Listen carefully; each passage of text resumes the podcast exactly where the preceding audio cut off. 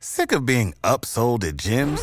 My guy, you're currently a base member. For $90 more, I can upgrade you to our Shred membership. For $130 more, you'll be a Swole member. And for just $300 more, you'll reach Sweat Platinum.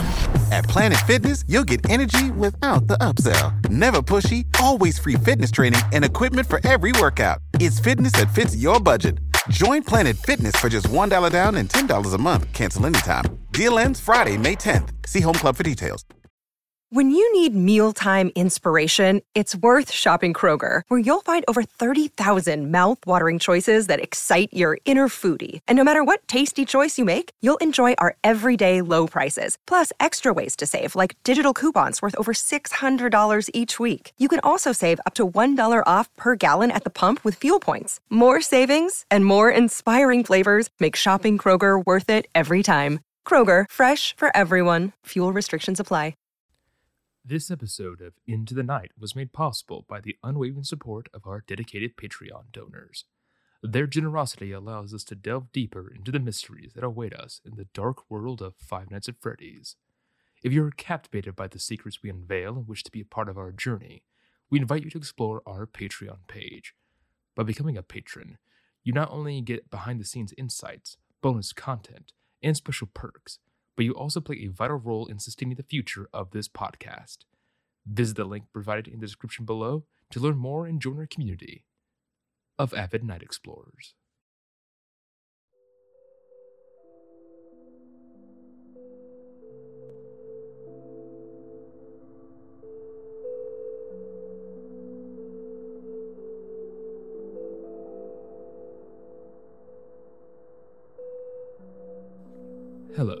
And welcome to Into the Night, a Nights at Freddy's podcast. I'm your host, Nick, and thank you for listening. Ladies and gentlemen, today marks the culmination of our patient anticipation, the highly awaited release of the Nights at Freddy's movie.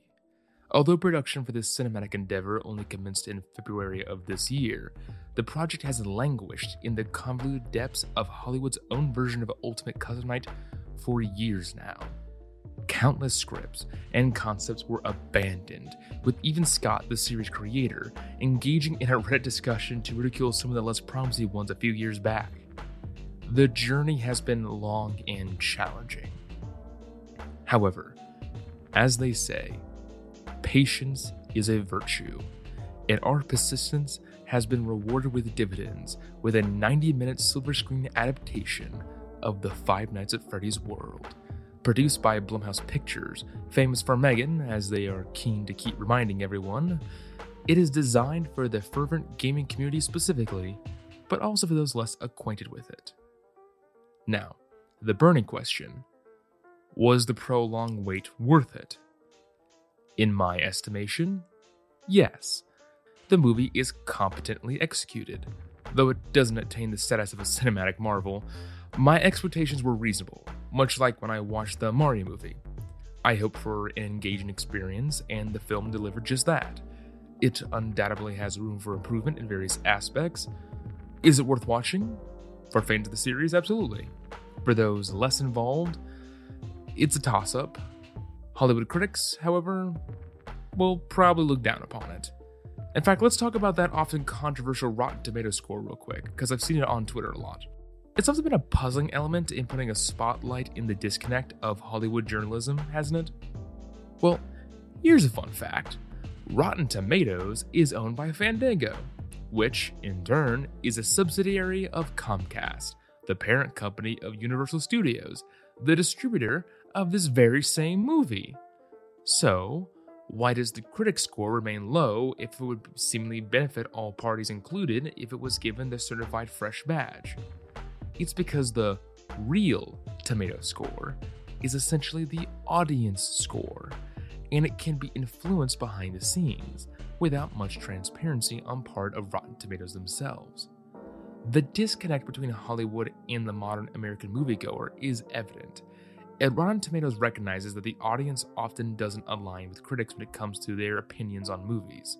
When movies like Mario, Detective Pikachu, and yes, Five Nights at Freddy's are celebrated by their viewers, They know that the audience could care less when the critics lambast them because they don't conform to their social elitist ideals. Also, because they once said the quiet part of Hollywood out loud when they gave remarkably high ratings to a certain French Netflix premiere. So every review site knows the public has also quietly told Hollywood journalists to shove it. So, what can you expect for this film if you're a fan of the series? That is the subject of our discussion tonight. A quick note this review is completely spoiler free. You won't encounter any unexpected revelations here. We'll delve into specifics only up to what's revealed in the trailer. For those eager for a more detailed, spoiler laden discussion, I would say stay tuned. We'll have Avix and Xanthus back in for a fun conversation about it at a later date. It will likely be available on the Patreon exclusively, but fear not, it won't be locked behind any paywalls. It'll be there for all to enjoy. But we'll see what happens when the day comes. Before we also delve into the core discussion, I'd like to preface with a brief preamble. I want to address both my personal expectations as a longtime fan of the series who has been anticipating the movie for half a decade now, actually, about seven years now and also my general perspective on the alterations made to the original source material. However, let's first address the most significant issue I have with the film, my, my biggest criticism I have for it, and sort of my whole view, like my one big old negative point. My primary criticism revolves around the movie's duration.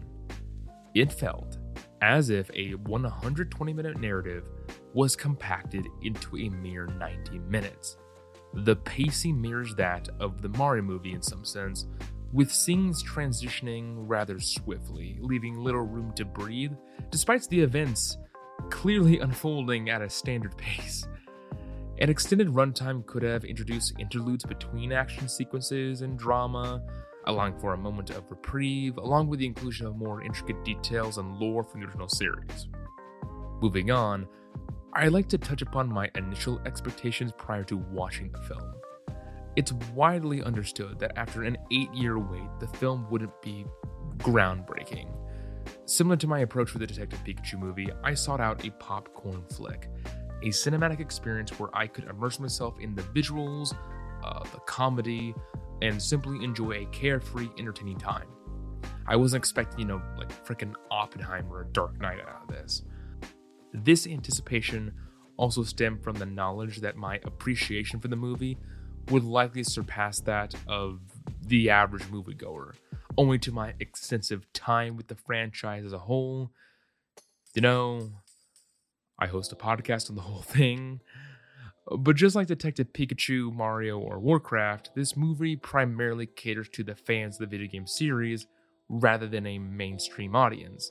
Jason Blum himself reiterated this filmmaking approach during the press tour, emphasizing the focus was on delivering what the fans truly desired to see in the film from the games. However, this perspective becomes somewhat complex when considering the alterations made to the source material. I mean, it was expected that there would be changes, even when catering to the existing fan base.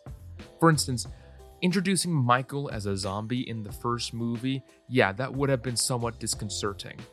Furthermore, the trailers alone hinted at an alternate universe being at play here, this being a different take for the series as a whole, with elements from various corners of the series on display, including Vanessa's presence in the film, signifying there are going to be substantial changes throughout. I mean, this movie takes place in the 90s. Vanessa's like, what, 25 in Security Breach? So, I mean, it's impressive that she's, you know, alive and well when she should be like what like negative five during this movie in the actual game canon oh man. Nonetheless it's crucial to acknowledge that despite these alterations they didn't always yield a net positive result. And the film may have been more intriguing had it adhered more closely to the series narrative. On that note let's delve into the movie's plot. In a concise summary the film reimagines the storyline of the original at Freddy's games. Mike Schmidt, who is not connected to the Afton family this time around, is a blue collar worker in his mid to late 20s, struggling to secure a job. He faces pressure from his aunt to relinquish his guardianship of his younger sister, Abby, following their mother's passing and their father's absence. In a desperate move to find employment, Mike takes on the night shift at an abandoned children's restaurant, Freddy Fazbear's Pizza. And as he spends his night at the restaurant, Mike also experiences lucid dreams through a self taught, basically lucid dreaming technique, all in an attempt to relive a specific experience of his past, which is wildly fascinating, by the way.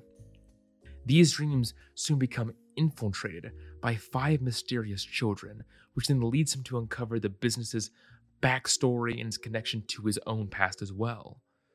Also, during his night shifts, he will encounter a peculiar police officer named Vanessa, who harbors more knowledge than she reveals, animatronics that come to life at night through the spirits of deceased children, and the man responsible for their deaths, as well as the abductor of his little brother years ago. As an overview of the Five Nights at Freddy's narrative, yes, while some things have been changed for the movie experience, I think the plot encapsulates many elements beloved by the fan base. It trims down some of the more out there elements of the FNAF series, such as Michael being a zombie, sci fi technology, or deep dives into the paranormal forces of Remnant and Agony. None of that's in the film. The plot maintains a fairly straightforward trajectory with limited twists or revelations that even a non fan could easily predict. However, the twists that are present are well executed. I do want to state that. The twists that are there are well executed. The film's handling of the ghost children, especially how they interact within Mike's dreams, being able to communicate mentally while still inflicting physical harm in the real world, is particularly eerie and intriguing.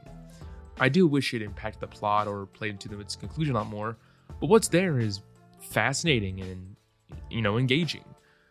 Certain elements of the movie are clearly tailored for fans, evident in subtle nods like the unsettling Balloon Boy statue or characters behaving uh, in making references that only the fan base would get. Uh, the mention of William Afton's name, which almost beckons applause like in a Marvel movie when a hero walks out from the shadows. It's all nice adding touch. It's all nice touches of fan service throughout. Uh, surprisingly, my biggest fear when it came to fan service was that William Afton's presence might overshadow the movie. Yet the uh, the opposite happened, as I found he didn't get enough screen time. Once again, this further underscores my primary critique of the movie when it comes to time. And most crucially, when it comes to my plot criticisms, that pertains to not enough time was not enough information. Simply put, some stuff is just left completely unexplained and is only able to be understood solely from being a fan of the series. Golden Freddy, in particular, was the most hilarious example, because not only was there no mention of Fredbear, despite Spring Bonnie being present in the film, but when he does show up, you end up scratching your head even as a fan. There's just there's just a moment where you go, "Oh, they're going in this direction for him."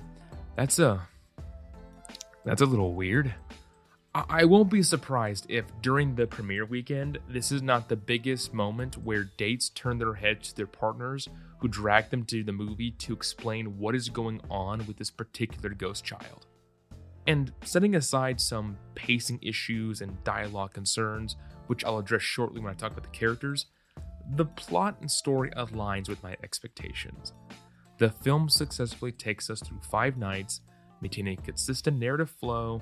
I remained engaged throughout, with only a minor lull in the middle where the film briefly veers into a bit of campiness. But overall, the story accomplishes what it set out to be, and I think anyone can enjoy the experience if they you know, bend their suspension of disbelief just a little bit. Now, let's shift our focus on the film's plot to its acting performances. First off, our main lead, Josh Hutcherson, as Michael Schmidt. While many more were curious about how Matthew Lillard was going to portray William Afton, I was the most curious about how Josh was going to portray Mike. In comparison to Matthew, Josh has less to work with when it comes to bringing his character to life, so how did he fare? Well, I think he did a pretty good job. He went for a wore down, blue collar working archetype version of Mike. He was short tempered with his little sister, mostly pretending to be involved with her antics and interests, but despite that, deep down wanting to connect with her on a deeper level. Yet he still was respectful to those that showed respect back to him, like Abby's teacher or Vanessa. His desire to want to find his brother's killer and his guilt that he was responsible for his death were all fantastic. Overall, I liked the interpretation. My only complaint would be the inquisitiveness of Mike wasn't as present as I'd like it to be. While Josh plays Mike as someone who is willing to learn and adapt, he isn't as proactive when it comes to asking questions as I'd like him to be. The film occasionally portrays his inquiries also in an awkward or untimely manner, affecting the flow of certain scenes. Like there's a scene in which he's talking with Vanessa in like the main dining room, and Vanessa says something along the lines of blah blah blah, the children that went missing. Then Mike obviously asks, What did you just say? Vanessa ignores him, activates the Showtime button to make the animatronics dance and sing, and only after they finish their little number does Mike re ask the question. And even then, Vanessa doesn't give a straight answer, despite that probably being something worthy of diving deeper into and being more suspicious than anything. Honestly, that that I wish they had played Mike with a bit more drier humor, but mostly it's how we learned information is where I think the biggest flaw in the portrayal of Mike in the movie was. Nothing that Josh could do about that, so I think he was giving a great performance and arguably was the best one in the entire film. Moving on to Abby, portrayed by Piper Rubio. She managed to bring out a mix of eerie yet sympathetic qualities, occasionally dipping into the stereotype of children being portrayed as somewhat unintelligent. Uh, that latter aspect, unfortunately, may lead to moments of frustration, which I can't delve into without giving away spoilers. However, overall, her presence effectively balances out Mike's more somber demeanor, adding a touch of vibrancy to the narrative. Piper's performance as a child actor was also commendable, and I have no significant complaints about it. Next up, we have Officer Vanessa, played by Elizabeth Lail. She was kind of a nice in between for Mike and Abby, somewhat bubbly but can turn serious on the dime perhaps a little too on the dime certain scenes. Yeah, if any character has a quote unquote problem in the film, it would be Vanessa. Gosh, th- this character cannot get a break, can she? She's just the worst part of everything. She was also the exposition in the mid, like just machine in the movie. Pretty much whenever anything needed to be explained, the movie just popped a quarter in her mouth and she just went on a long winded monologue which did disappoint me as it made a lot of the movie tell not show.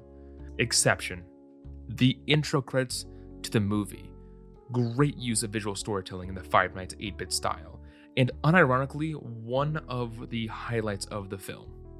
Besides that, Elizabeth had a good performance, but the character herself was somewhat of an issue for me. Despite a relatively straightforward plot, she was the one character whose motives now looking back on it seemed kind of wonky. I don't know. A lot of things about her just didn't really add up in her actions. Either they may go in a direction of her being present during the missing children's incident, but they went another way with it. And the way they went with it, once again, spoilers, it, it, it adds even more questions to her actions. That's all I'm going to leave that. That's all I'm going to leave it with. Uh, besides the main cast, the supporting cast also did a great job. Mike's aunt, played by Mary Stuart Mason, played a great Karen. Uh, you love to hate her on screen. Every moment of her on screen was also fantastic, very comical. There was one moment where she was openly thinking about killing Mike. Like that was just uh, dropped, and it was a funny moment because the lawyer was right there and he wanted to bail because obviously why would he want to be there for that? But it was a very weird scene. Uh, her lawyer, by the way, who never spoke and looked like a whipped dog, was also hilarious. I'm still convinced that was played by Scott Cawthon himself. It looked like him in old makeup, but I could be wrong. And the rest of the ghost children and the criminals you see in the trailers all did really good, great jobs. No performances throughout were off or bad. Everyone was clearly giving it their A game, and everyone displayed great acting abilities. So, great acting all around.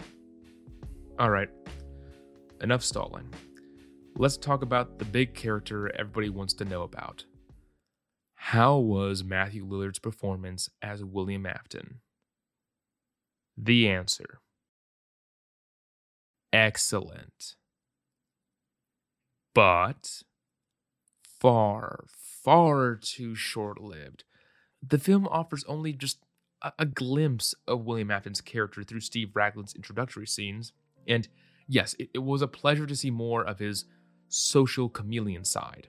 However, once he fully embodies the character, it's a glorious transformation. It, it, took a moment to adjust to the robotic voice with the spring bodysuit on. Once Matthew delved into the role, it was enthralling.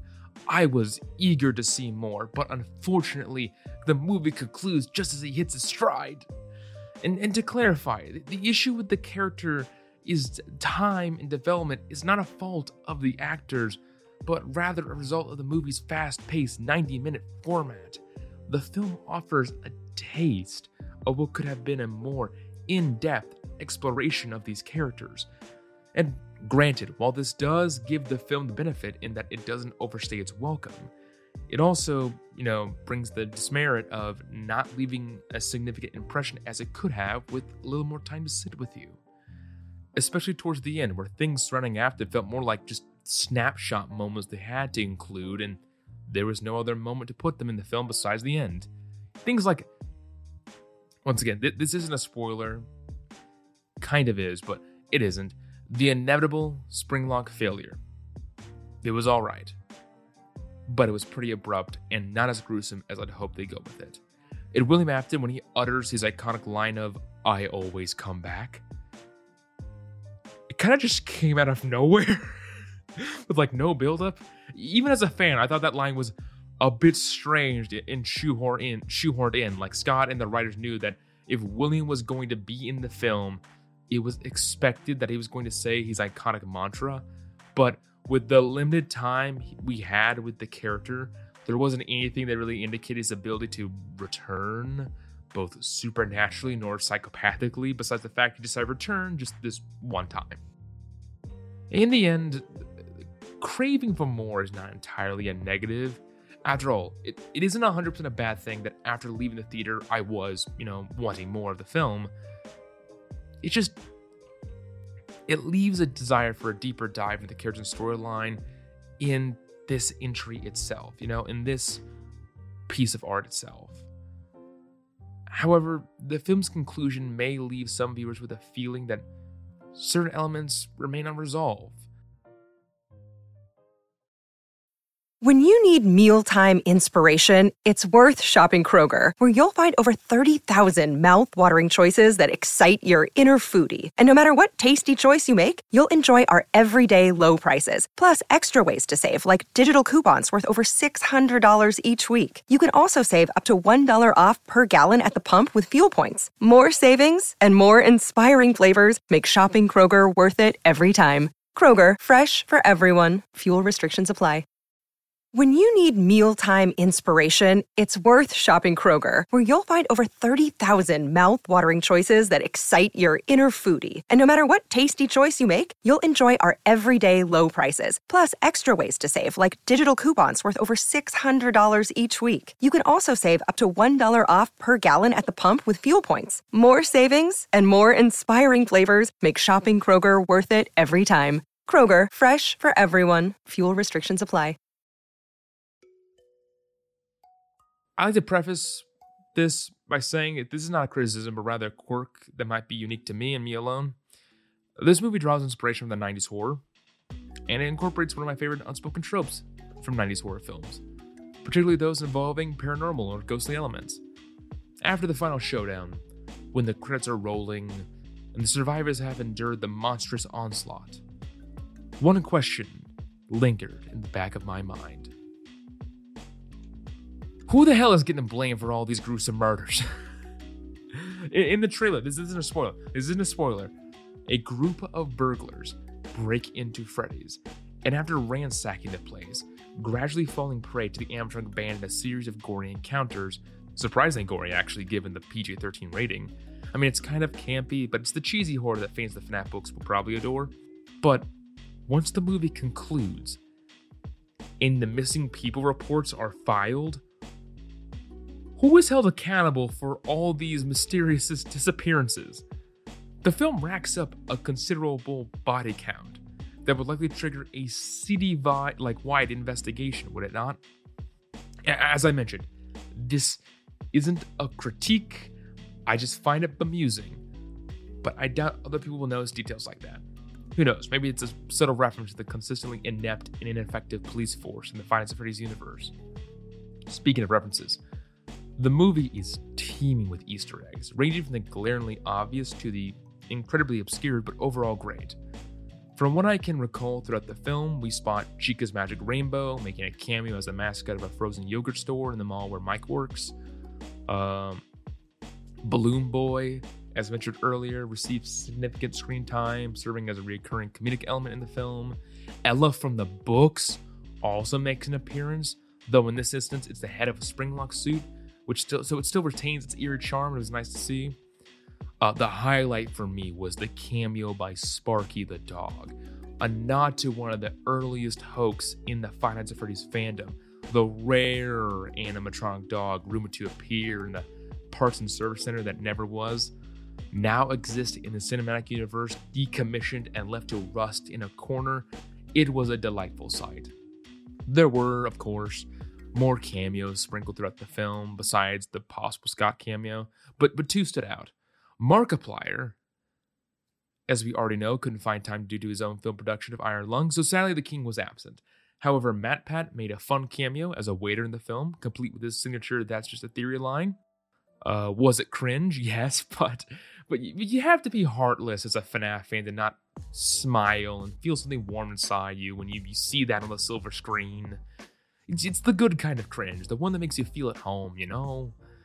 Uh, Cory also made an appearance in the movie, playing a taxi driver.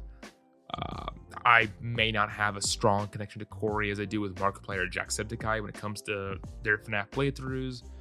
Um, honestly, I have more connection to Johnny Versus, I think. Uh, but it was still heartwarming to see him recognizing the film, and, and the man deserved it. The man absolutely deserved it. Before we conclude tonight's episode and I give my final rating, I want to delve into a few more elements of the film's cinematography. The set design of the pizzeria, truly a sight to behold. The glass artwork featuring the Fazbear game was a delightful addition. It reminded me a lot of the Chuck E. Cheese I had around my place when I was younger. And various props showcasing the actual merchandise, uh, like actual real life merchandise, alongside the, the custom made posters and market material. All nice, fun touches. The office was a faithful rendition, even though not an exact one to one replica. Uh, it lacks the two hallways and security doors, which is a bit of a letdown.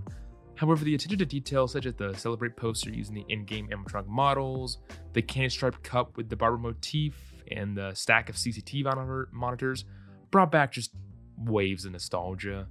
The inclusion of the vent on the ground, reminiscent of Final Fantasy 2, added an extra layer of fun as well. Uh, the lockers with the work uniforms and Phasma memorabilia, as seen in Help Wanted and Silver Eyes. The set design for the outside world was equally impressive, effectively conveying the film's time period. I appreciate the subtle cues that hinted at the film's 90s setting without explicitly stating it was, you know, the 90s to the audience. Also, let's talk about the animatronics. They were absolutely stunning. While Freddy and Chica might have appeared a bit bulky in some shots, they were still fantastic in their own right, but Foxy and Bonnie, on the other, they were nothing short of perfection. In particular, Foxy featured some of the cleanest effects throughout the entire film. I occasionally like sense the presence of actors beneath the animatronics, but Foxy's immersion remained consistent throughout. In fact, I think he had the most memorable moments, I think the most screen time of all the animatronics in the film. Well, with exception to Mr. Cupcake the cupcake. They make this thing do some really wild things throughout the film. It was an absolute gremlin. He, he reminded me of uh, the the Chompies from Skylanders, just jumping impressive distances, skirting and sneaking around, all while sporting this mischievous evil eyes. I, I, I love him. I, I couldn't help but fall in love with him. He's my he's my he's my boo now.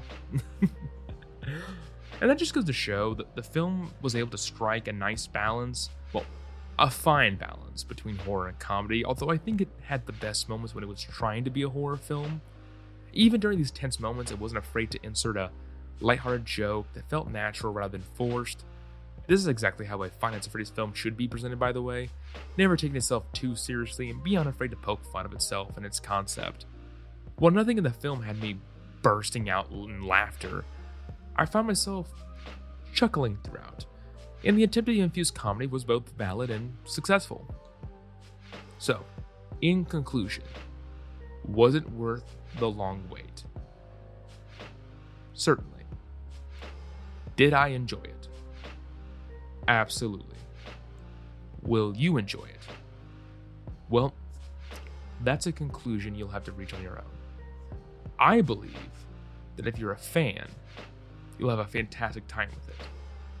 If you're just an average moviegoer, you might not connect with it as deeply, but you'll still find it a worthwhile experience for the time and money invested. As for rewatch value, it's it's not high on the list, I think, yet. Unless I'm gonna catch it a couple times again in the theaters, or or I'm sharing the experience with someone who hasn't seen it. I wouldn't resist watching it for a movie night, but I also I have to acknowledge that I have plenty of other options that might provide a more satisfying viewership depending on my mood. Now, if you're concerned about how Blumhouse handled the franchise and its representation to a broader audience, rest assured. They treat it with care, and the result is a great cinematic journey. You don't have to worry about convoluted storylines like Sonic's adopted dad or unexpected departures in the sort of material as seen in Resident Evil movies. The film was handled well and treated with respect. As for my final rating, I'd give it a solid 7 out of 10. Remember, my scale considers 5 out of 10 as an average experience, so 7 out of 10 qualifies as a good piece of art. This film was enjoyable, fun, and definitely worth a watch if you have an interest in any of it. I hope the movie performs well, and I'm eager to see a sequel in the future. Hopefully, it can incorporate more game materials in the story without venturing into the complexities seen in the books. I mean, as long as they continue to draw inspiration from Scott's golden age of the series, as they did in this entry, I'd be genuinely excited to see what a sequel would bring to the table. And with that, I believe that brings us to a good stopping point for tonight's episode. Thank you so much for listening. If you'd like to stay updated, please consider subscribing, following, or sharing this podcast. It truly helps us broaden our reach. Consider following us on our Twitter at Fazbear Podcast, joining on our Discord, or supporting us on our Patreon or merch store using the various links in the description below. And if you are just checking out this podcast as a newcomer, welcome. I hope you had a good time and enjoyed the review. And tonight is probably the biggest Five Nights at Freddy's podcast on Spotify, Apple Podcast, and most of the platforms. Uh, we have an entire audiobook series covering the lore of the entire series up to Help Wanted. Uh, we are still working on covering the entirety of Security Breach and Tales of the Pizzaplex lore. Uh, and, and I hope I have convinced you to give the rest of our content a try. We like to have a good time here, and I hope you had an amazing experience as well. So please leave a comment and give us a good review. We would truly, truly appreciate it. As always, I have been your host, Nick, and I'd like to thank you all once again for listening. Have a good night, and drive home safe.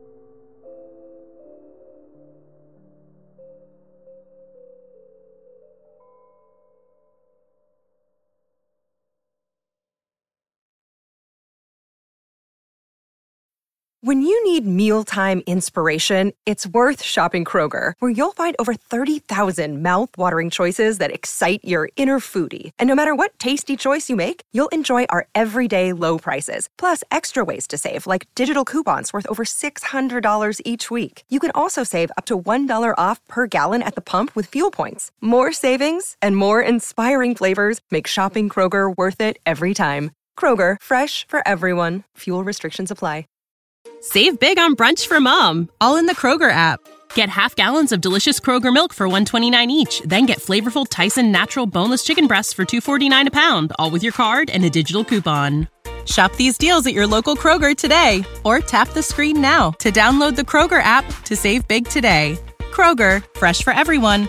Prices and product availability subject to change. Restrictions apply. See site for details.